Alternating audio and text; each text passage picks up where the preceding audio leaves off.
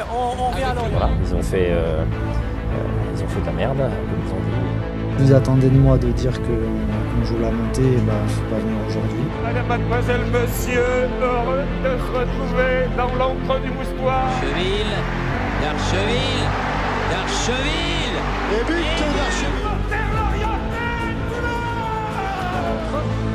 Oh, attention à cette remise. La but exceptionnelle de Morel. Oh, Lorient couvert face au Paris Saint-Germain. Le but de Lorient de Kevin Monet. Pour le football club de Lorient, va au Ouest-France. Avec deux Lorientais absolument seuls. Attention à Abergel et l'égalisation de Lorient face à Mamadou Sakho. Abergel qui va servir Kevin Gamero peut-être pour le but du KO. Gamero. Lorient mène 3-2. Il y a peut-être 3 points à prendre si ça arrive jusqu'à Majeed Waris. Le voilà, le ballon derrière de Majeed Waris face à Tchernic qui va trouver le 3e but des Lorientais. Arnold de Bouemba qui permet à Lorient. Le Morel, pourquoi ne pas tenter sa chance? Et Lorientais qui va accélérer encore. Côté gauche pour Bozok dans la surface. Frappe de Bozok et deuxième but. On sort avec Bourseau, Claude-Maurice, à droite, il y a une solution, Claude-Maurice en solo, Mendes finalement servi, deuxième but, c'est parfait, pim pam poum, je te donne le ballon à droite, Mendes centre pour Gaëtan Courtet, l'ancien Brestois qui conclut cette action. C'est facile le football quand on joue comme ça. Bonjour à tous, bienvenue dans la Taverne épisode 6, saison 2. Aujourd'hui, on est en deuil. Première victoire du Stade Brestois au Moustoir depuis 1994. Et en plus, Pierrot, Cam, Seraf, qui sont avec moi aujourd'hui, vous étiez au Moustoir pour voir ça. Les chats noirs étaient de retour. Pour débriefer tout ça, donc, j'ai déjà commencé la présentation. Pierrot, ça va ? Salut, ouais, ça va, malgré la défaite. Cam, c'est de retour après une petite semaine manquée la semaine dernière. Ça va, Cam ? Non. D'accord. Et Raph est là. Salut, Raphaël. Ah bah, les retours de Paris à Lorient n'a pas la même saveur avec une défaite comme ça. Lucas est absent aujourd'hui, mais lui, messieurs, quand il n'est pas là, il envoie un remplaçant. Et il n'a pas envoyé n'importe qui, puisqu'on est avec Baptiste Cogné, rédacteur sportif chez Ouest-France et suiveur du FC Lorient. Bonjour Baptiste. Bonjour à tous. Bon, pas de bol, hein, le premier épisode avec nous. Et on doit se débriefer cette défaite scandaleuse face au Stade Brestois. On rentre tout de suite dans le vif du sujet. Plus vite on commence, plus vite on a fini. Cams, on en discutait un petit peu en préparant l'émission. Il y a vraiment deux matchs hier après-midi et un premier match qui dure une demi-heure où on écrase le Stade Brestois, très simplement. C'est exactement ça. Alors, il y a eu un premier match à 11 contre 11 avant l'expulsion d'Abergel où le FC Lorient était organisé autour d'un 3-5-2 en bloc médian en phase défensive avec une animation assez classique où le but était d'empêcher le jeu à l'intérieur du côté des Brestois et de les emmener vers l'extérieur pour forcer le jeu long et récupérer le ballon. Ça a plutôt bien fonctionné parce que sur cette première demi-heure, on ne concède pas d'occasion franche. On les maintient loin, ils ont des tentatives, des ballons en profondeur, mais sans vraiment être dangereux. Ensuite, au niveau de l'animation offensive, on l'a très vite vu avec des relances courtes. Le FC Lorient voulait prendre le jeu à son compte. Monconduire descendait au niveau des centraux, aux côtés de Pétrot. Mendes poussait côté droit et Ergo se mettait quasiment en position d'ailier. Et on avait Vincent Le Goff qui était quasiment seul dans son couloir. Le but, c'était de trouver Le Goff soit avec un ballon dans les pieds et qui percute seul dans son couloir, soit que lui lance un joueur dans le dos des défenseurs adverses, comme ça a été le cas sur l'action du but où Moffi prend le couloir quand le défenseur de Brest sort cadré. C'est ça, on va dérouler le match petit à petit. Baptiste, 3e minute, miracle sportif. Lorient marque un but dans le jeu et pas n'importe lequel. Moffi pour Grbić, tu croyais encore à un bon résultat à ce moment-là ? Tu croyais déjà, pardon. Oui, à ce moment-là, c'est l'histoire, c'est la petite anecdote, quoi. Moffi qui est clairement dans le dur depuis un mois et demi. En fait, il symbolise un peu l'équipe qui tourne moins bien depuis un mois et demi, 2 mois, depuis Lille, en fait, où il est clairement en manque de confiance. On l'a vu à Strasbourg et il a montré sur une action qu'il était encore capable de de faire des gestes de classe. Donc c'est vrai qu'il fait un grand pont. Techniquement, c'est propre et tout en puissance, comme à son habitude, quoi, technique et puissance. Et ouais, c'est Grbić qui, lui, n'avait pas marqué depuis 8 mois. C'est la petite anecdote que ça, il marque contre le Stade Brestois et on se rappelle de la passe d'armes entre les deux clubs il y a 1 an et demi pour attirer l'ancien Clermontois. C'est vrai qu'à ce moment-là, on se dit Moffi est de retour, il reprend confiance avec cette action. Grbić marque là aussi pour le moral, ça va forcément lui faire du bien. On se dit que ça partait sur de bonnes bases. Après, malheureusement, on voit que Moffi n'est, entre guillemets, pas totalement guéri parce qu'il a une occasion 5 minutes plus tard où en confiance, je pense qu'il ne tergiverse pas comme ça et ça peut faire 2-0. Et je pense qu'à 2-0, on voit complètement un autre match derrière, quoi. Les Merlus n'étaient pas du tout en difficulté. Ils maîtrisaient les Brestois qui étaient largement prenables derrière, hein. Derrière, il y avait vraiment des coups à faire. Mais ouais, je pense vraiment que le carton rouge, c'est le tournant du match, qu'on n'a pas vu du tout le même match derrière. Lorient jouait très très bas. Et pour moi, le carton rouge, c'est le tournant du match. C'est un carton rouge qui est en plus évitable, quoi. Le contrôle raté, comme ça, il n'y avait pas de danger à 40 mètres du but. Ergo a plombé son équipe, hein, complètement. Pour moi, ça a changé la physionomie du match. Et derrière, on n'a plus vu le même Lorient. Et Brest en a profité, simplement. Tu faisais mention de cette occasion de Grbić à la 8e minute. Pierrot, pour toi, c'est un des premiers tournants du match. Comme le disait Baptiste, à 2-0, c'est autre chose. Moffi qui part quand même avec 1 mètre d'avance sur son défenseur, seul face au gardien. Bah, il a 1 mètre d'avance et puis il a même une solution s'il veut la passer à Grbić. Enfin, il a plusieurs solutions et la seule chose qu'il fait, c'est ce qu'il fallait absolument pas faire. Mais c'est clair que, ouais, clairement, en 8 minutes, tu leur mets 2-0. Derrière, c'est compliqué de revenir. Mais tu vois, je me suis dit, bon, c'est une occasion ratée. Mais après je pensais qu'on en aurait eu. Enfin, bon, après, il y a eu le rouge, tout ça. Mais ça, tu vois, sur les 10 premières minutes, ça partait bien. En attaque, on partait bien. Ça faisait longtemps qu'on n'avait pas eu. Autant d'occasions, entre guillemets, d'enjeu en début de match comme ça, donc depuis Lille. Donc pour moi, ce match, il partait sur une très bonne augure, mais on connaît la suite. C'est ça, puisque jusqu'au carton rouge, on a quelques autres situations, Raph, notamment Enzo Le Fée, dans un angle fermé. Bon, peut peut-être mieux gérer sa conduite de balle, mais c'est une belle occasion. Et puis, on voit une équipe qui, tactiquement, est bien en place et dans le jeu est très intéressante. Ouais, alors du coup, moi je les ai trouvés en effet bien en place, le système qu'on connaît, mais on est revenu sur un 5-3-2 véritablement à plat pour le coup, même sur phase défensive, avec vraiment du coup le système qu'on connaît. On avait eu quelques petits tests aussi avec plutôt quelqu'un en poste de numéro 10 comme Boisgard à un moment donné, en fait sous les deux attaquants assez fréquemment. Là oui, on était bien en place, je nous ai trouvés plus bas que d'habitude. Je pense que c'était peut-être pour contrecarrer le jeu long, pour mettre peut-être plus de personnes aussi au mètre carré, et même si sur cette partie-là, Brest a plutôt bien joué le coup. Donc non, défensivement, on était bon, on s'est procuré ces fameuses situations de contre. Malheureusement, on tue pas la rencontre avec un Moffi qui, j'ai l'impression, a retrouvé ses vieux démons en conduite de balle équivalente à celle face au Paris Saint-Germain au parc. Ouais. Donc, du coup, on avait l'impression de faire du retour vers le futur. C'était un peu compliqué. Ouais. Après, si ça présage le match, parce qu'on se rappelle qu'après sa performance au parc était cataclysmique, il avait quand même explosé la Ligue 1 pendant 6 semaines. Ouais, ça présage de la même chose en avant. Quand on arrive à cette fameuse première demi-heure, Ergo, Baptiste en parlait, qui tue l'équipe. C'est une erreur individuelle qui est bête. Raphaël, ce deuxième match, en fait, comment tu l'as analysé, toi, vu du stade ? Bah, déjà, je ne l'ai pas analysé, je l'ai subi. Hein, grosse frustration. Tu arrives pour voir du foot, etc. Et puis après, ça devient une attaque-défense.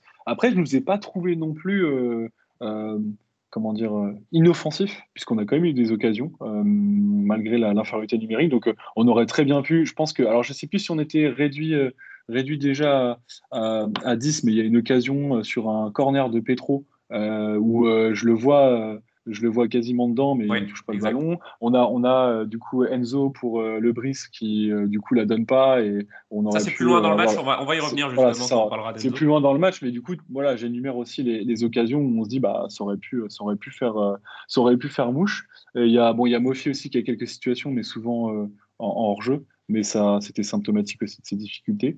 Non ouais, bah frustré en tant que supporter, évidemment après on fait ce qu'on a, mais je nous ai trouvé même assez bons d'un point de vue défensif, même avec ce 4-4-1, avec énormément de débauche d'énergie. On n'a pas concédé énormément de cases très très franches. Quand tu regardes les X-Goals de Brest, c'est pas non plus monstrueux, hein. On n'a pas pris c'est pas comme Montpellier avec une vingtaine de tirs. Par contre, ouais, on a subi encore sur le domaine aérien. Steve Mounier...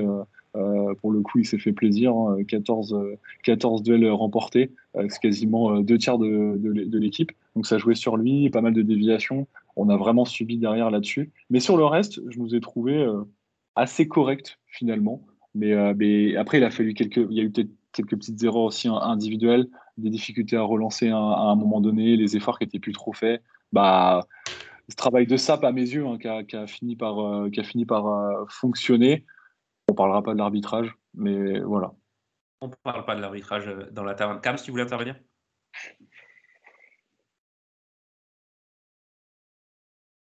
Avec le micro, c'est mieux. Pardon. Disons que oui, on a été bon, on a su bien défendre l'heure de jeu, enfin, bien défendre non, puisqu'on prend des buts, mais on a su être cohérent. Mais c'est aussi dû au fait que, enfin, je ne sais pas vous, votre ressenti, mais moi, même à 11 contre 10, je n'ai pas senti chez Brest une équipe qui allait vraiment nous mettre en danger, en fait. Ils ne m'ont pas impressionné plus que ça, à part comme disait Raph, les déviations sur Mounier, qui est impressionnant dans le domaine aérien. Il y avait peu d'idées. On ne retrouve plus le Fèvre qu'il y avait l'année dernière et qui pouvait nous faire mal. Je sais pas, je trouve que cette équipe est pas... Enfin, nous a vraiment pas posé de très gros problèmes, en fait. C'est ça qui est rageant, en plus. C'est ce que je voulais poser comme question à Baptiste. En tant que journaliste, tu as un œil un petit peu plus objectif que nous, peut-être. Je ne sais pas d'ailleurs si c'est toi qui suis Stade Brestois également, ou tu es uniquement sur les clubs du Morbihan. Comment tu as vu la prestation brestoise? Est-ce que tu penses que c'est eux qui ont gagné le match ou qu'ils nous le sommes perdus tout seuls? Forcément, il y a l'analyse à 11 contre 11 et à 10 contre 11 et forcément, ça a vraiment son importance. Mais comme vous l'avez précisé, je n'ai pas vu non plus une équipe brestoise transcendante, notamment dans le secteur défensif. Donc, c'est clairement une équipe qui va batailler avec Lorient pour le maintien, qui va lutter pour les dernières places pour se sauver. Donc non, j'ai pas vu une grosse équipe brestoise. Le FCL n'a pas été en difficulté plus que ça. Ils ont forcément eu le ballon, mais derrière j'ai trouvé très bon du coup la charnière à 4 avec Pétrot Morel. J'ai trouvé vraiment que les deux avaient fait leur match, et pour le coup c'est vraiment la répétition des centres et vraiment au fur et à mesure les vagues qui arrivaient qui ont fait qu'à un moment les Merlus ont craqué, et avec ce penalty aussi qui fait très mal, voilà l'arbitre qui intervient avec la VAR derrière. Mais c'est vrai qu'au-delà de ça, Nardi, hormis quelques frappes lointaines de Le Doiron, où il n'a pas non plus subi tout le match les assauts brestois. Donc c'est ce qui me fait dire que ce n'était pas une grande équipe de Brest non plus. Ils ont su profiter au mieux de la supériorité numérique, tout simplement. Allez, si on reste un tout petit peu sur le penalty, main, pas main, Pierrot. Main, pas main, oui, il fait main, mais bon, après... Le gars, il est dans un duel, tu vas pas lui couper le bras. Surtout que la balle est déviée de la tête par un Brestois. Du coup, moi, le penalty, je le trouve assez dur. Ouais. Après, Il est dur, mais il va aussi. T'en vois tous les jours en Ligue 1 maintenant. Toutes les journées en Ligue 1, t'as des pédos comme ça. Il n'est pas spécialement contre nous, quoi. Dans le règlement, ça siffle, mais. Ouais, je trouve pas ça justifié footballistiquement parlant. Je trouve ça un peu abusé dans ce cas-là. Si dans ce cas-là, tu siffles toutes les mains, volontaires, involontaires, quoi. Mais après, c'est un débat. C'est un débat qui n'en finira pas. Tout à l'heure, Raph, tu le mentionnais, on a d'autres occasions au cours du match, et notamment une percée d'Enzo Le Fée juste avant la mi-temps, à la 45e, qui là, pour moi aussi, est assez symptomatique des limites de cette équipe. Raph, tu as donc Théo Le Bris qui vient de rentrer, qui fait une course parfaite diagonale, et Enzo qui, on ne sait pas ce qu'il fait. Ouais, là, je ne sais pas si c'est un manque une mauvaise lecture, où il pense que... Théo va pas faire la différence, j'en sais rien. Peut-être qu'il s'est posé plein de questions, c'est difficile, hein, je suis pas dans sa tête, mais ouais, c'est le. Pourtant, Enzo Le Fée, c'est un joueur qui réalise quasiment le plus de passes clés à Lorient. Même l'année dernière, c'était un des premiers pourvoyeurs à ce niveau-là, donc il est capable de les distiller. Mais je sais pas, peut-être que dans ce contexte-là, avec un Théo Le Bris qui, pour le coup, a accumulé plus de minutes de jeu sur ce match que sur toute la saison. Peut-être qu'il ne le sentait pas et il a préféré une autre option. En tout cas, c'est avéré non payante. Non, en fait, c'est plutôt la frustration de ne pas voir des occasions aller jusqu'au bout. C'est-à-dire de ne pas voir une frappe, comme celle de Moffi où il s'en mêle les pinceaux, il ne va pas jusqu'à la frappe, il manque de frappe. À l'FC Lorient, il manque de frappe. Si tu ne tires pas au but, bah, ça ne rentrera jamais. Et c'est un peu ça la frustration, c'est que ça développe. Et à un moment donné, bah, il manque le geste final. Et ça, on l'a malheureusement très peu vu au jeu, enfin hier. Voilà. Pour marquer, il faut frapper. C'est ce que disait Jean-Luc Arribard dans FIFA 98, déjà. Baptiste, excuse-moi. Non, Raphaël, toi qui es justement dans les stats, j'avais vu avant Strasbourg, il me semble, que Lorient devait être 18e ou 19e au nombre de tirs tentés par match. Donc ça confirme ça. Ouais, bah, on est bien dernier maintenant. Donc oui, c'est ça. Alors on était 18e à l'époque de la statistique en tirs cadrés. En volume de tirs cadrés, dernier en termes de tirs tentés. Donc là, les stats ont un peu bougé, j'ai pas forcément regardé là à jour depuis ce matin. Mais en fait, ça montre juste qu'on se procure très très peu d'occasions. Ça va avec notre faible possession et des actions en contre, évidemment. Mais en fait, l'année dernière, si vous prenez un joueur comme Moffi, il avait assez peu de volume de tirs, il cadrait beaucoup et ça scorait. Aujourd'hui, c'est totalement l'inverse. Il tire peu, il cadre très peu, et ça va très peu au fond du filet. Donc, c'est symptomatique du coup de la baisse de régime devant les buts, à la fois en volume et en conversion, on va dire. Ce que je vous propose, c'est de passer un petit peu à une analyse individuelle ou un bilan individuel du match joueur par joueur. Nardi, on ne va pas forcément s'étendre dessus. Baptiste, tu mentionnais, il n'a pas été dérangé du match. Et puis sur les deux buts qu'il prend, il n'y peut pas grand-chose, malheureusement. Oui, complètement. Non, il était vigilant. Voilà, il a eu quelques centres où il a eu des dégagements au point à faire. Une tête, il me semble de souvenir de Le Doiron, une frappe qu'il repousse des 2 points. Sinon, non, sur le penalty pris à contre-pied, le Mounier la pousse au fond. Donc non, c'est vraiment un match frustrant pour lui. Il a repoussé l'échéance. Il a fait son match. Il est battu sur 2 buts. Donc voilà, c'est. On ne peut pas l'incriminer sur les 2 buts. Donc d'ailleurs, on lui a mis la moyenne dans Ouest-France. Jérôme Ergo, on ne va pas s'étendre là-dessus. On en a parlé, je pense qu'il n'y a pas grand-chose à rajouter à sa prestation. Pierrot, tu avais annoncé un gros match de Pétrot. Et la charnière finalement, Pétrot-Morel a été assez correcte. Bah ouais, moi j'avais aucun doute sur Léo Pétrot, sachant que... Comme je l'ai dit la semaine dernière, ces 2 premiers matchs en Ligue 1, il les fait à Lens et à Lyon, donc le contexte n'est pas facile. Là, encore une fois, titulaire dans un contexte pas facile. Et moi, j'ai trouvé que défensivement, le Sergio Ramos du Forez était c'est honteux. Il est honteux, ce surnom. était vraiment dans son match. Morel, pareil.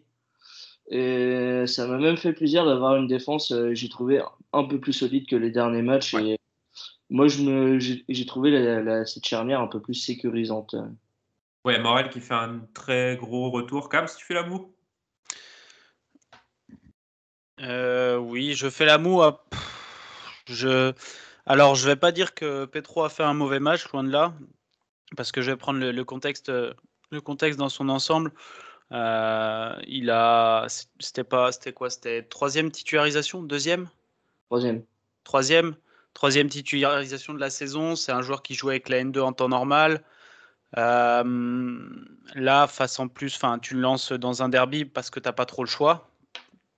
Donc, on va dire que oui, son match a été correct, sans plus. Mais si tu le mets comme ça sur un match classique, je n'ai pas été convaincu. Moi, je trouve qu'il a perdu pas mal de duels. Sur certaines relances, il a perdu des ballons assez simples. Il a voulu forcer le jeu à l'intérieur quand ce n'était pas forcément nécessaire.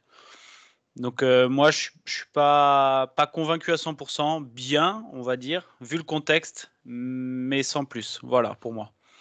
Le pénalty l'a peut-être déstabilisé. Moi, je l'ai trouvé peut-être un peu plus fébrile une fois qu'on lui a sifflé le pénalty.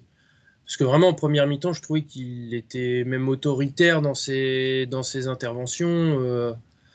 C'est pas facile de rentrer pour un jeune dans un derby comme ça. Son troisième match, moi, j'ai trouvé plutôt bon. Après, voilà, chacun a son...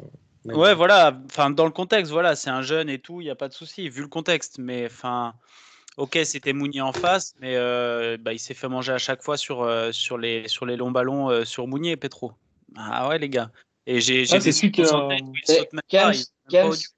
Cams, est-ce que les actions sur Mounier, elles ont donné quelque chose au final?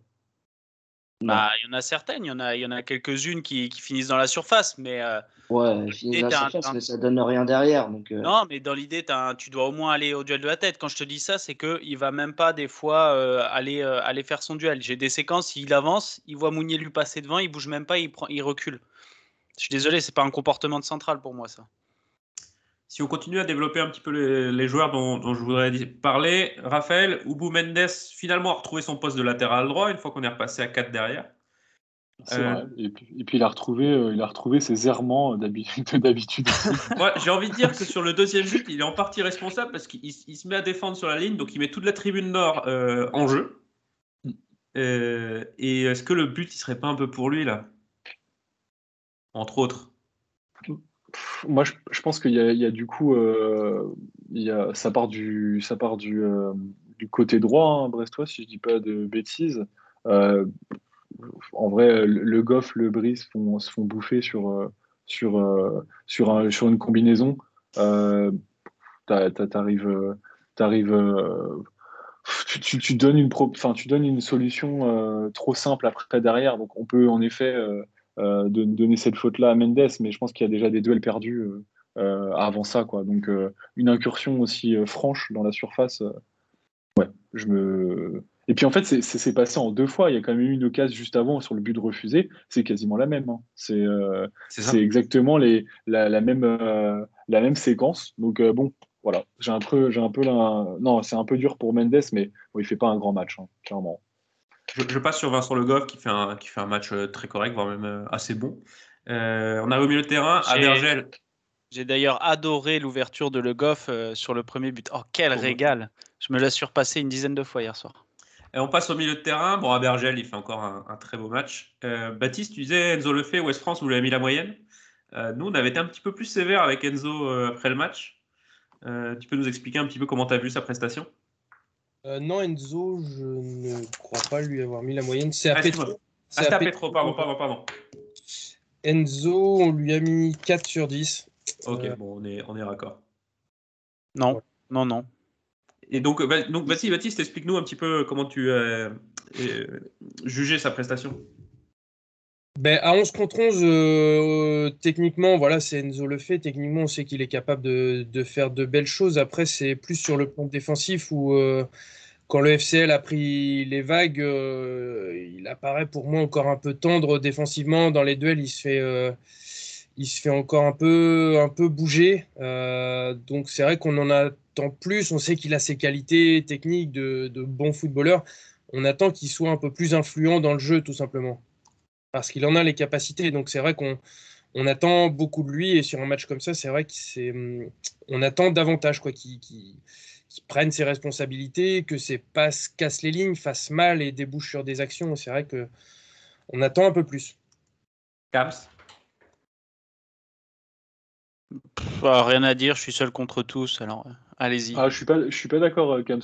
Je pense que je vais tempérer aussi. Je trouve qu'on lui tombe quand même pas mal dessus sur certaines occasions évidemment ratées, mais bon, il n'est pas le seul à avoir raté des occasions globalement, et je trouve qu'il a réussi à plutôt assez bien ventiler le jeu. Il fait pas un très grand match, on vient tous, mais je trouve que c'est pas non plus catastrophique. Il fait quand même 3 passes clés.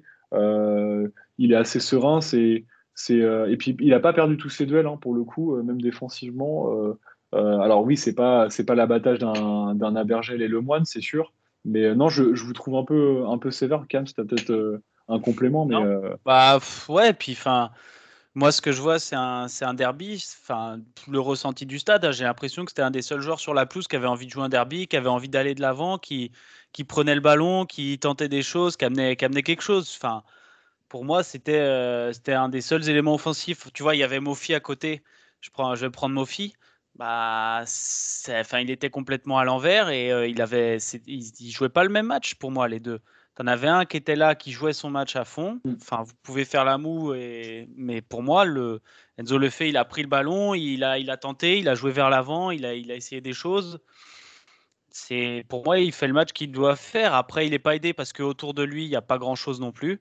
Le match de Moffi, c'est une cata, on va y venir, mais il est catastrophique pour l'aider dans sa partie. Donc, non, pour moi, il y a... C'est pas une bonne partie, ok, mais c'est pas une mauvaise partie non plus. C'est peut-être qu'on en attend plus parce qu'on sait les qualités qu'il a, et je pense que l'expulsion, le fait de jouer à 10 ne l'a pas aidé non plus.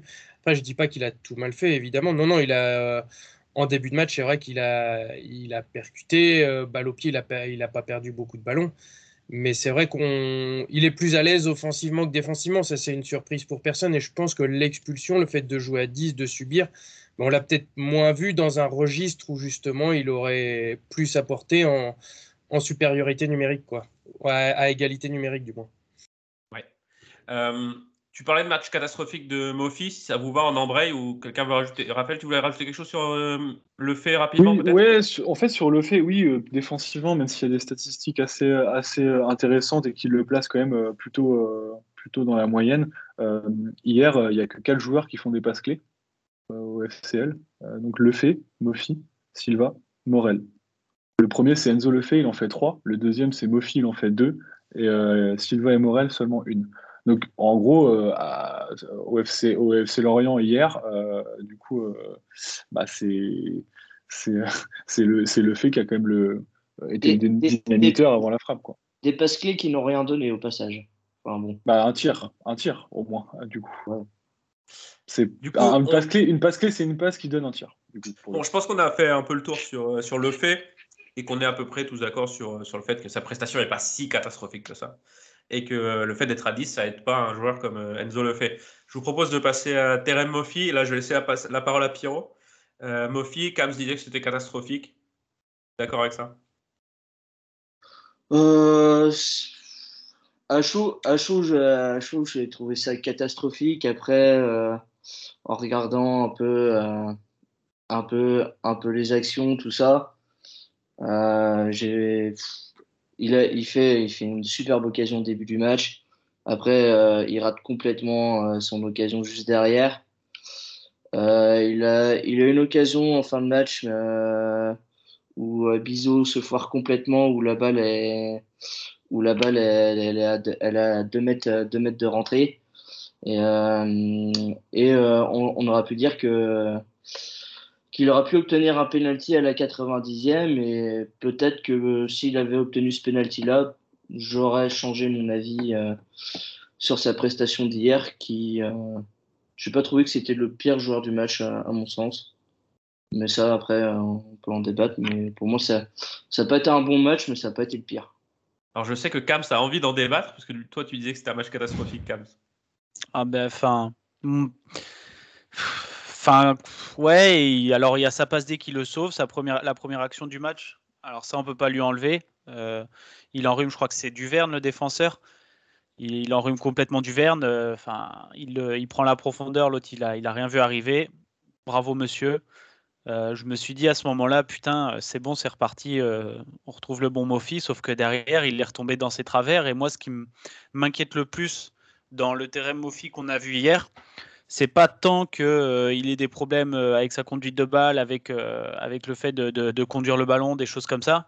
C'est son jeu de haut but qui jusque-là était vraiment impressionnant et mettait en difficulté tous les défenseurs de Ligue 1.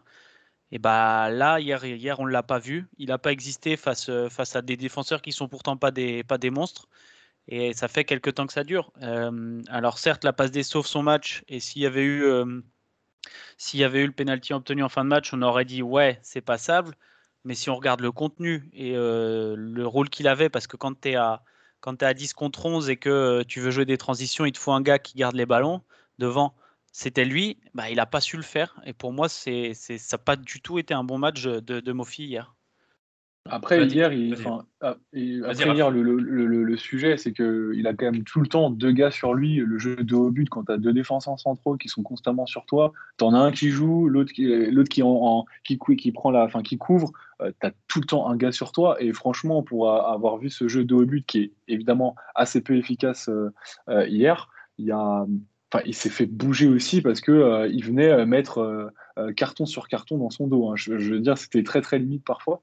Très clairement les poussettes, les charges, etc. Il est resté beaucoup plus sur les appuis qu'un Grbić par exemple qui est tombé 3 ou 4 fois. Mais voilà, moi je trouve que en fait, dans un 11 contre 11 où du coup il y a de la fluidité autour de lui, il y a du mouvement, il peut jouer en une touche et dévier, etc. Là en fait il est obligé de la garder. Donc en fait il se mange des charges constamment parce qu'il n'a pas les soutiens aussi. Après ça n'a pas été extraordinaire. Mais je trouve qu'on ne peut pas non plus lui tomber dessus sur ce jeu-là. Il est obligé de la garder, la balle, et il se fait défoncer à chaque fois. Yeah, mais d'accord, mais c'est son jeu. Jusque-là, il était performant là-dessus. C'est ça que moi, je n'arrive pas à m'expliquer. C'est que jusque-là, c'était un joueur qui était menaçant dos au but et dans la profondeur. Hier, il a été menaçant dans la profondeur. Il n'y a pas de souci. L'action du but, elle vient comme ça. Mais son jeu dos au but, là, il m'a vraiment inquiété. OK, il n'y a pas de souci. Les mecs, ils ont été violents avec lui et tout. Il n'y a pas de problème. Mais il y a des séquences, il n'est même pas capable de contrôler le ballon. Pour moi, c'est problématique, ça. Ouais, on a un peu revu le terrain Moffi, première partie de saison de l'an dernier, en fait. Qu'on envoyait à Chambéry. Mais voilà, c'est un joueur qui est jeune encore et qui est régulier. C'est peut-être ça l'analyse simple. Dernier joueur dont on pouvait parler, Baptiste, tu mentionnais Grbić qui marque, c'était un petit peu la belle histoire. Tu parlais de bataille d'ego, nous on parlait d'une bataille de bite l'autre jour dans la taverne entre le président Ferry et le président Brestois. Ça aurait été la belle histoire et bon, ça tourne pas très bien et il se blesse en plus. Ouais, entre guillemets, il a pas de chance parce que il marque ce but, voilà, qui doit le mettre en confiance. Et au bout d'une demi-heure, il se retrouve dans un poste qu'il n'occupe jamais. Il se retrouve ailier droit, pas facile pour lui. Il est amené à défendre. Alors évidemment, il a multiplié les efforts, il s'est démené pour le collectif, mais on sentait par moments sur des actions, il avait du mal à se placer, peut-être des fois, il ne savait pas trop comment s'y prendre. Ce n'est pas son poste, tout simplement. Donc c'est vrai que le pauvre, il marque et on le met à un poste qui ne lui correspond pas derrière. Donc c'est vrai que c'est un peu la poisse pour lui, à l'image de sa saison, voilà, où il s'est blessé en début de saison, il me semble, après Nice, où il avait plutôt été... intéressant, il se blesse derrière. C'est vrai que voilà, on en attend plus. Hein, c'est un euphémisme de dire ça, qu'il lance vraiment son aventure. Mais c'est vrai que hier, il n'a pas été verni, il s'est battu, mais il n'a pas été, à part son but, il n'a pas été vraiment en réussite dans ce qu'il a fait non plus, quoi. Pierrot, ce duo Grbić-Moffi, donc on avait déjà vu contre Nice d'ailleurs. Qui avait l'air intéressant à l'époque. Hier, on a vu une première demi-heure, on va pas revenir là-dessus, mais une première demi-heure hyper intéressante. Après, c'est un autre match, on s'en fiche. Est-ce que ce duo Grbić-Moffi, c'est pas peut-être une clé offensivement pour l'FCL ? Ça peut l'être si tu as beaucoup de blessés et pas des liés comme hier. Après, je suis pas sûr que... Le problème, c'est que Grbić dit qu'il fait un bon match, il est blessé, donc...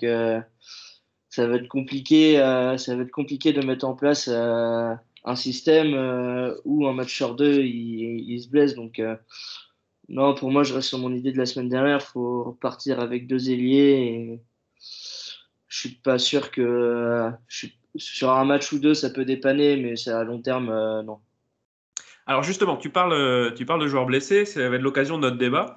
On a parlé là, on a analysé le match, on a analysé les joueurs, on a oublié, on n'a pas mentionné qu'il manquait quand même 5 titulaires en puissance. Donc les deux centraux, Laporte et Jens, il manquait Stéphane Diarra, il manquait Armand Lorienté et il manquait Fabien Lemoine. Donc là, on a déjà 5 titulaires potentiels. Donc mine de rien, dans un derby où tu perds à la dernière minute sans t'être trop fait inquiéter avec la moitié de ton effectif qui est un effectif de National 2 quasiment, la performance n'est pas ridicule. Sur Ouest-France, Baptiste, sur le site de Ouest-France, vous avez lancé un sondage après les propos de Pélissier, non, qui disait qu'il avait un effectif trop limité.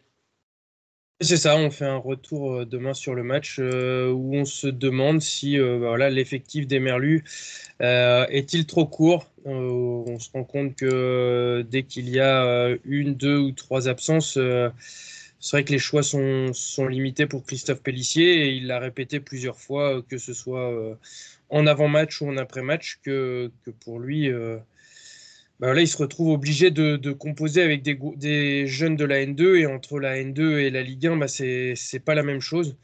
Donc c'est vrai que cet effectif limité quantitativement, il le souligne depuis le mois d'août. Donc c'est l'objet de notre papier pour demain où on pose la question si justement cet effectif est trop court ou non.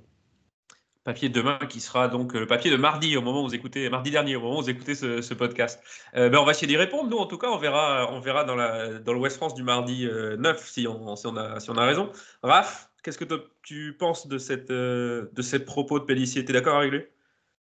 Globalement, quand on voit les départs de la saison dernière et les deux renforts, donc Silva et Jens, c'est sûr qu'on se dit que la balance pèse pas beaucoup du côté de cette saison, en tout cas de l'effectif cette saison. Après, il ne faut pas non plus occulter la progression aussi du groupe, des automatismes créés, d'un système connu, etc. Il ne faut pas non plus reléguer ça. Mais c'est vrai que d'un point de vue juste humain, tu as quand même moins de joueurs et moins de qualité quand même. Silva, à l'heure actuelle, a du mal à vraiment avoir sa place à 100%. Et Jens, ça reste encore une énigme. C'est encore mi-figue, mi-raisin. Donc en fait, les deux arrivées ne sont pas aussi transcendantes que les arrivées de la saison dernière. Et numériquement, on a moins de joueurs. Donc c'est bien, on a un pool de joueurs de N2 qui nous permet un petit peu de combler ce déficit. Mais en termes de qualité pure, on a perdu. Après, en termes d'automatisme, on a gagné. Mais pour l'instant, comptablement, ça fait l'affaire. Mais est-ce que ça le fera jusqu'à la fin de la saison ? On commence à en douter. Kams, quand on discutait un petit peu cette question, tu avais l'air un peu mitigé sur la sortie de Pélissier en disant que ce n'était pas forcément la bonne question à se poser de sa part.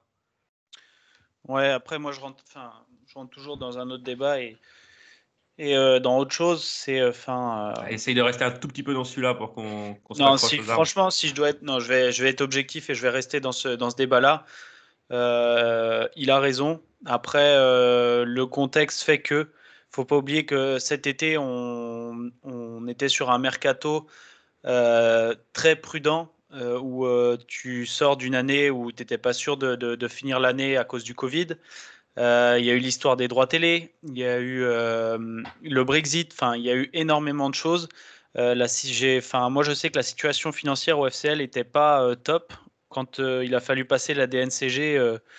Il y en a qui tremblaient des genoux au club pour l'audit en fait et du coup ça a grandement freiné le mercato. L'effectif est juste en termes de quantité et de qualité, on va dire, parce que voilà, hier les entrants c'est que des joueurs de la N2 quasiment. Après, il ne faut pas occulter le contexte non plus. Je ne serais pas étonné que si les résultats ne prennent pas une meilleure tournure d'ici la trêve, on soit obligé de renforcer un ou deux postes clés. Ouais, après, tu sais que le mercato d'hiver, c'est rarement une grande réussite. Baptiste, excuse-moi. Oui, je dis, faut pas occulter le fait que Moffi pourrait partir tout le mois de janvier à la CAN aussi avec le Nigeria s'il est sélectionné. Donc, également. À ce moment-là, un renfort offensif sera pas de trop. Pierrot, tu partages cette analyse rapidement ou tu dis qu'avec l'effectif actuel, il y a de quoi se maintenir en Ligue 1? Oui, l'effectif actuel, il y a largement de quoi se maintenir. On va avoir des clubs qui vont perdre beaucoup de joueurs au moment de la CAN et c'est à ce moment-là qu'il faudrait qu'on fasse la différence pour garder un matelas d'avance jusqu'à la fin. Puis si c'est le Moffi de maintenant qu'on perd, je vais vous dire... non. Je pense pas qu'il ira à la CAN, sachant tous les attaquants du Nigeria qu'il y a et sachant qu'il n'a pas fait la dernière sélection. Parce que je vous pose une question, ouais. Je sors un petit peu du débat, mais Moffi, si on l'avait vendu cet été 30 millions à Wolverhampton et qu'il sortait les mêmes perfs à Wolverhampton, on serait en train de rigoler. On serait en train de dire que Ferry a encore mis une carotte niveau Didier. Clairement, oui. Donc Moffi, il va falloir... on attend de lui... Non, bon, comme on disait tout à l'heure, c'est un joueur qui est assez irrégulier. Voilà ce qu'on pouvait dire justement sur ce débat sur la sortie de Christophe Pélissier. Je vous propose de jeter un œil sur le calendrier du mois de novembre. Là, il y a une petite trêve. On va aller à Angers, qui tourne plutôt pas mal cette saison. Angers, on va retrouver Jimmy Cabot, qui est intéressant dans son rôle de piston. Et puis après, on reçoit Rennes, qui vient de mettre une dérouillée à Lyon. Qu'est-ce que vous pensez qu'on peut espérer de ce mois de novembre? Allez, Raph. Face à Rennes, au Moustoir, j'ai un peu peur du résultat de ce match. J'espère qu'on arrivera à sortir avec au moins une victoire de cette série de trois derbys quand même au Moustoir, ce serait cool. Non, face à Rennes, j'ai un peu peur qu'on prenne un peu le feu. Face à Angers, j'ai du mal à espérer plus qu'un match nul. Je sais pas, j'ai du mal à être convaincu du fait qu'on soit vraiment performant. Moi, je nous vois passer une phase un petit peu difficile. J'ai du mal à voir le rebond, en tout cas après cette défaite face à Brest. Donc non, je suis plutôt négatif là, assez négatif. Pour plusieurs raisons, après pas le temps de les évoquer maintenant, mais voilà, enfin l'effectif qui même après la trêve sera peut-être encore diminué, assez peu de jeux, un système qui nous permet pas d'exploiter totalement la qualité de l'effectif, une défense encore assez fébrile, et en fait on commence progressivement à retrouver nos fondamentaux de l'année dernière, c'est-à-dire derrière c'est passoire, la moyenne de buts commence à prendre de l'embonpoint, but encaissé, et puis devant, tant qu'on n'arrive pas à tirer plus que ça au but, ça va être compliqué quoi. Si vous voulez écouter un débat sur les systèmes de jeu qu'on propose, on vous invite à réécouter l'épisode 5 de la Taverne de la semaine dernière dans lequel on discutait de ça. Baptiste, la première victoire à l'extérieur de la saison est depuis 1927 à Angers, tu y crois? C'est une belle équipe à Angers cette saison, ça va pas être simple, mais moi je pousserai un peu plus que le mois de novembre, je vais pousser jusqu'à Metz qui sera le 12 décembre où pour le coup on a un calendrier, le FC Lorient, donc Angers, Rennes, ils iront à Troyes, ils vont recevoir Nantes et ils vont à Metz. Pour moi, il y a un calendrier sur le papier où on joue des équipes qui vont lutter pour le maintien. Et pour moi, le mois qui arrive, là, jusqu'à mi-décembre, ça sera un mois crucial où Lorient, sur les 5 prochains matchs, devra au moins prendre 7, voire 7 points minimum, je pense. C'est vraiment les 3, les Metz, Nantes. Pour moi, c'est des matchs très importants là où il ne faut absolument pas perdre pour les Merlus. Pierrot, tu crois à ces 7 points-là sur le mois qui vient? Oui, sans problème. Je pense qu'il va enfin comprendre que sa tactique ne fonctionne pas et j'ai grand espoir qu'il remette un système à 2 ailiers, sachant qu'on va les blessés vont revenir petit à petit.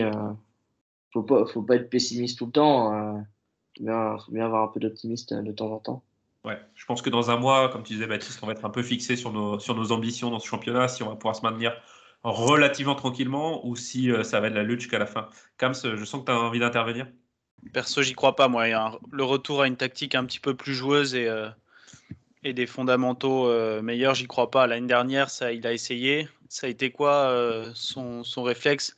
Revenir à une défense solide et un 3-5-2. Alors, je pense que non, il restera comme ça. Ce qu'il fera, si vraiment ça ne tourne pas, c'est arrêter de faire des entre guillemets, hein, des belles ressorties, de sortir correctement le ballon. Il va encore plus descendre son bloc d'un cran et s'assurer un point par match. Et je pense pas qu'on reverra... qu'on reverra du beau football s'il n'y a pas de résultat. J'espère que tu n'es pas commercial chez Amazon Prime, toi, parce que tu n'as pas vendu les affiches de Lorient dans le mois qui vient. Magnifique. Oh non, mais bon, voilà, ça fait 2 ans que je ne les vends plus. Hein. Voilà ce qu'on pouvait donc dire sur ce derby, sur les matchs à venir. Vous avez été hyper nombreux hier à nous contacter sur les réseaux sociaux pour nous poser des questions. Forcément, qui dit derby dit un petit peu de ferveur populaire. Pierrot, tu as sélectionné le meilleur, le gratin, le nectar des questions de nos suiveurs. J'ai une première question de Terem Bergo. 3 gars de N2 qui rentrent, Le Bris, Soumano, Ouattara, mais Boisgard qui reste sur le banc. Sanction de Pélissier, point d'interrogation. C'est vrai que ça, on n'en a pas parlé, Boisgard qui n'est pas rentré. Baptiste, toi qui suis vraiment le club de très près, comment tu interprètes ça? C'est vrai qu'on peut se poser la question pourquoi Théo Le Bris est rentré et pas Quentin Boisgard à ce moment-là de la partie. Il n'a que 3 titularisations, 2 mêmes titularisations, je crois, Quentin Boisgard. C'est vrai qu'on en entend là aussi plus de sa part, ses prestations souvent trop neutres pour moi depuis qu'il est au FC Lorient. Donc voilà, là, c'est clairement un choix de Pélissier. Je ne sais pas quelles étaient les consignes à ce moment-là. Peut-être que Théo Le Bris remplissait davantage plus les cases à ce qu'il demandait. Mais c'est vrai qu'on peut se demander pourquoi Quentin Boisgard ne rentre pas dans un match comme ça alors qu'il y a beaucoup d'absents. Pourtant, c'est le premier parti à l'échauffement, pour le coup, avec Théo Le Bris. Donc, j'ai l'impression que ça faisait partie de ses plans. Mais que finalement, avec l'expulsion, ça a un peu remis en cause l'entrée, je pense. Prochaine question de Louis FCL. Ergo va-t-il chuter dans la hiérarchie? Et qui met titulaire entre Silva et Ergo? Faut-il changer le système de jeu? Faut-il passer au Boulang Mendes latéral? Ouais, alors, on ne va pas revenir, on va faire le débat sur le système de jeu. Mais la hiérarchie à droite, elle a l'air assez claire. C'est Igor Silva qui est devant Ergo. Et je pense que hier, si Pélissier avait un doute, le doute, il est éliminé, hein, pour le coup. Et donc, pour répondre à la question, remettre Mendes à droite, non, j'y crois pas. Ça implique un changement de système. Et comme disait Camps, on ne verra pas de changement de système. J'ai une question de la Gamérance. La VAR est-elle sur courant alternatif? Ouais, là, on rentrerait dans des débats. Est-ce que... Ou alors on croit à la théorie du complot et Lorient dérange les arbitres de Ligue 1, ou alors on se dit que la VAR c'est de la merde et tous les supporters de tous les clubs se disent qu'ils sont persécutés. Donc il y a un moment, c'est peut-être le problème, c'est peut-être l'outil et comment il est utilisé, quoi. C'est mon avis. Baptiste, toi qui t'as peut-être un avis un peu plus prononcé là-dessus. Ça fera toujours débat, hein. L'arbitrage faisait débat avant, on voulait l'arbitrage vidéo, maintenant là il fait encore débat, donc voilà, c'est à la libre appréciation de l'arbitre. On sait que les arbitres dans le quart à la VAR ne déjugent que très rarement aussi les arbitres, l'arbitre central. Donc voilà, c'est vraiment... en tout cas, ça fait beaucoup causer, c'est le moins que l'on puisse dire, cette VAR. Mais si on revient sur l'arbitrage de minutes de dimanche, là, le rouge, il y a rien à dire. Pétrot, il y a main dans la surface et selon le règlement, il y a main, donc il n'y a pas grand-chose à dire. Même si on pourrait argumenter que le Brestois l'a dévié, etc., mais le règlement est con.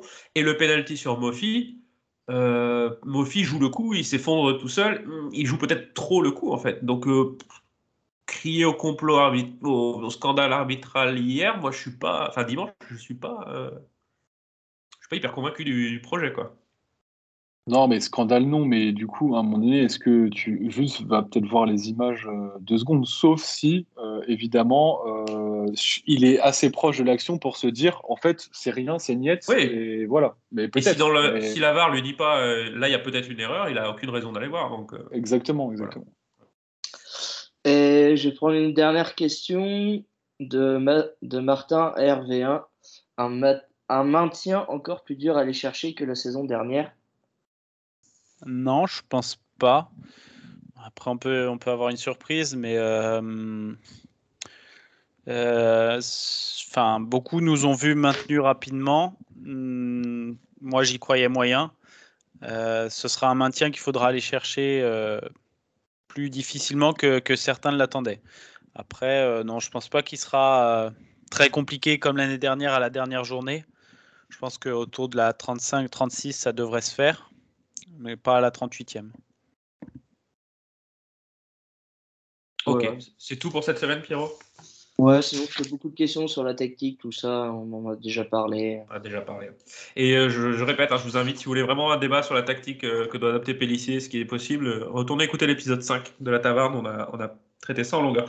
Messieurs, je vous propose de passer au quiz. Baptiste, tu joues pour Lucas. Mais sache que Pierrot est intouchable pour l'instant, donc... T'entends son maître à parler.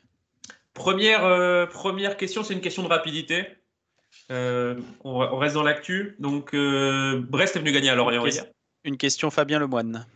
Brest, j'ai pas compris là, pardon. Brest. Ah d'accord, ok. Donc Brest est venu gagner hier au Moustoir. C'était la première fois depuis 1994. On en a entendu parler dans tous les médias avant le match. Mais en quelle division était ce match en 1994 ? Division 2. Ligue 2. National 1. National 1. C'est Cam, je crois qu'il l'a dit avant, Raph ? Non, c'est moi. Un point pour Raphaël. Oh, tu crois pas ? Pour moi, c'est Raph. Je crie au vol. Bon, pour moi, c'est Raph aussi, mais après... Merci. Bah, il faut utiliser la VAR, s'il vous plaît. J'ai dit National 1, t'as dit National. Ah, alors, j'écoute les bandes. National. C'est Cams qui marque le point alors, escroc. Et Cams qui marque donc son premier point en 2 ans de podcast. Félicitations, Cams. Vamos! Un petit qui suis-je? Il est sympa celui-là, il est sympa. Né le 26 octobre 1986, je suis un international français espoir passé par Clairefontaine et la JOCR. Je fais mes débuts pro en 2008 après avoir gagné la Gambardella. Kersia? Non. Alain Traoré. Non. Auteur de 4 buts au tournoi de Toulon. Je reviens de mon prêt à Dijon, mais refuse une prolongation de contrat faite par Jean Fernandez, qui était l'entraîneur de la JOCR à l'époque. Et donc, je débute la saison 2010-2011 en réserve. Le FC Lorient, qui m'avait repéré, me signe, et je signe pour 4 ans. Dès le premier match, je suis buteur. Et je fais une saison correcte, où je vais jouer 38 fois pour marquer 8 buts, ce qui pour un milieu offensif est pas top, mais pas non plus... Kitambala. Lionel Kitambala. Bonne réponse, Pierrot. Je vous finis la petite présentation, je la trouvais sympa. Dès l'été 2011, je pars à Saint-Etienne. C'est le début de la fin de ma carrière qui était pourtant promise à un bel avenir. Je pars en Bundesliga. Puis je parcours l'Europe. Je vais en Belgique, en Hongrie, en Grèce, en Slovaquie, au Portugal. J'échappe de peu à un passage au FC Plumeur Maison d'Arrêt en 2011, qui explique peut-être mon départ précipité du Morbihan. Et j'ai récemment refait la une de l'actualité foot grâce à mon parcours en Coupe de France avec la JS Saint-Pierroise. Je suis Lionel Kitambala. Pas mal, Pierrot, pas mal. Et donc, on passe à notre liste. J'ai fait plus court. On cherche les derniers buteurs lorientais, les 10 derniers buteurs lorientais lors des derbys Lorient-Brest en championnat. Amen. Donc, on commence par Cams. Tiens, Cams, tu choisis si tu veux laisser la main à tes collègues ou prendre la main. Je prends la main, bien sûr. Tu prends la main. Je commence ? Bah oui, si tu prends la main, tu commences, oui. Non, mais genre j'enchaîne, quoi, ok. Oui. Bah Adrian Grbić. Bah non, c'est chacun son tour. Bah oui, mais c'est lui qui commence. Mais il a dit Amel déjà avant. Mais non, j'ai rien dit. Il a dit Adrian Grbić. C'est moi. Ah, il y a pas de souci. Ah. C'est pas grave. 2 points pour Cams. Pierrot, à toi, du coup ? Je vais partir sur autre chose. Il me semble. Ah, c'était peut-être en Coupe de la Ligue. Du coup, je serais comme un con. Mais je vais dire Denis Bouanga. J'ai Denis Bouanga en novembre 2017, lors d'une victoire 4-2 au Moustoir. Baptiste, en tant qu'invité, à toi l'honneur. Je vais redire Pierre Evamel, du coup. Pierre Evamel, le doublé. Toujours le même match, novembre 2017 en Ligue 2. Le doublé, un point pour Baptiste. Raph. En Ligue 1, t'as dit ? Ligue 1 ou Ligue 2, donc en championnat. On compte pas les matchs amicaux, les coupes, etc.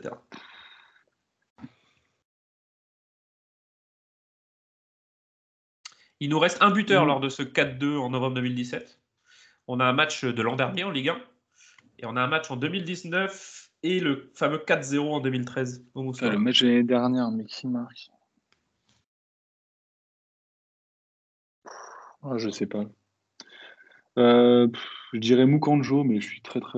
J'y crois pas. Pas de Moukandjo, Raph. On repasse à Cannes. Julien Ponceau. Pas de Julien Ponceau, c'était à Brest ce match. Ah, Lorient-Brest. Eh oui. Ah, c'est les Lorient-Brest. Ah. Oui, oui. Belle imitation de l'indignation. Pierrot. Thomas Monconduit. J'ai pas de Thomas Monconduit dans ma liste. L'année dernière. Non, c'est pas lui qui marque. Ah, c'était à Brest. Baptiste.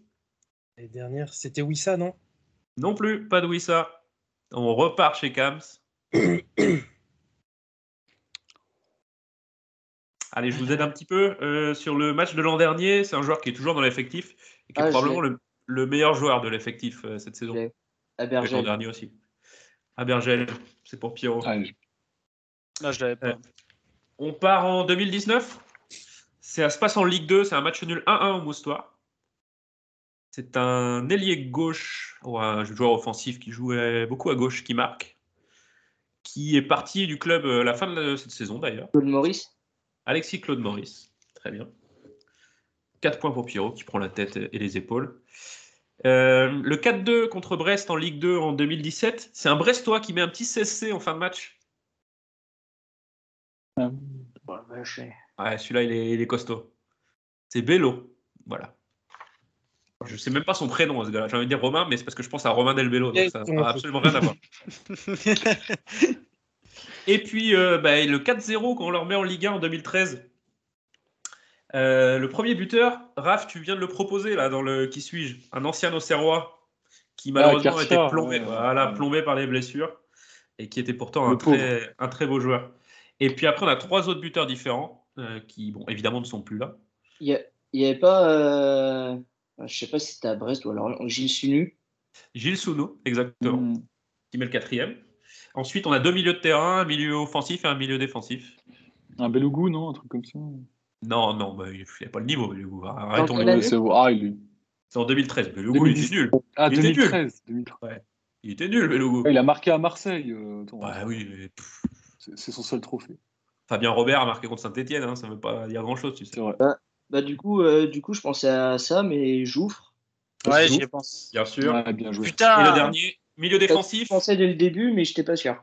Un milieu défensif qui est à Dijon, là. Enfin, qui était à Dijon l'an dernier. Et non. Et la pauvre, elle s'est fait cambrioler ses chats, sa copine. Ah, Lotoa. Wesley Lotoa. Aïe. Ceux qui n'ont pas vu la petite anecdote, c'est canon. Voilà, encore une victoire de Pierrot. Raph, je suis déçu. Ouais, là, j'étais pas bien, là. J'ai toujours Brest... en fait, il y a la presse qui est venue te superviser, t'as pas voilà. J'ai pas assumé. Non. Ouais. La pression. Pourtant, le pire c'est que du coup, je les ai revus ces matchs de Brest, etc. Mais pas retenu les buteurs, tu vois. On a organisé un concours pour aller voir Lorient-Nantes début décembre. Ce concours va se prolonger tout le mois de novembre. Donc, n'hésitez pas à participer. C'est très simple. Il faut répondre à la question de rapidité de l'épisode 5, celui dont on parle depuis tout à l'heure, vous nous contactez sur les réseaux sociaux, vous envoyez ça, tirage au sort fin novembre. Baptiste, merci d'être venu. Je vois que tu es en train de ranger tes affaires, prêt à partir. Merci d'être venu nous voir. Merci à vous, c'était très sympa. Merci. Tu reviens quand tu veux. Les portes de la taverne sont ouvertes à Ouest-France. Et puis, lisez hier l'article de Ouest-France pour comprendre ça. Et puis là, petite trêve pour toi. Tu suis d'autres équipes à part les Merlus dans le secteur ou sur d'autres sports? Quand il y a la trêve, on suit la Coupe de France notamment, mais cette année, les Morbihanais n'ont pas été très glorieux. Il n'y a plus que le VOC, Vannes, qui est en lice au 7e tour de Coupe de France, qui se déplace à Saint-Philbert en Loire-Atlantique, donc le week-end prochain. Donc c'est vrai que les week-ends où il n'y a pas championnat, c'est week-end de coupe, mais c'est vrai que c'est un peu plus léger pour les Morbihanais cette année. Merci Baptiste d'être venu nous voir. Pierrot, Kams, Raphaël, merci beaucoup. On se retrouve à la reprise, probablement après le déplacement à Angers, je crois que c'est ça le premier match à la reprise. Et notre première victoire à l'extérieur, on y croit. Tout à fait. Inch'Allah, hein. On y croit à fond. Je sens l'enthousiasme. Merci à tous. N'hésitez pas et continuez à nous suivre sur Twitter, Instagram, Facebook. Surtout, allez nous suivre sur les réseaux sociaux. C'est important pour notre visibilité et pour pouvoir attirer d'autres invités de prestige comme les plus grands journalistes de France ou de Ouest-France. Merci à tous. À bientôt. Ciao. Ciao, ciao. Nique le Stade Brestois.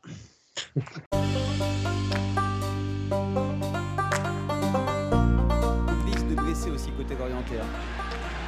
Elle est très très longue et heureusement que Moffi lui n'est plus dans cette liste là. Il rentre déjà dans la surface de réparation, se retrouve du gauche. Super centre en retrait pour un homme qui était attendu au tournant. Un plat du pied gauche aurait suffi pour l'international autrichien Grbić.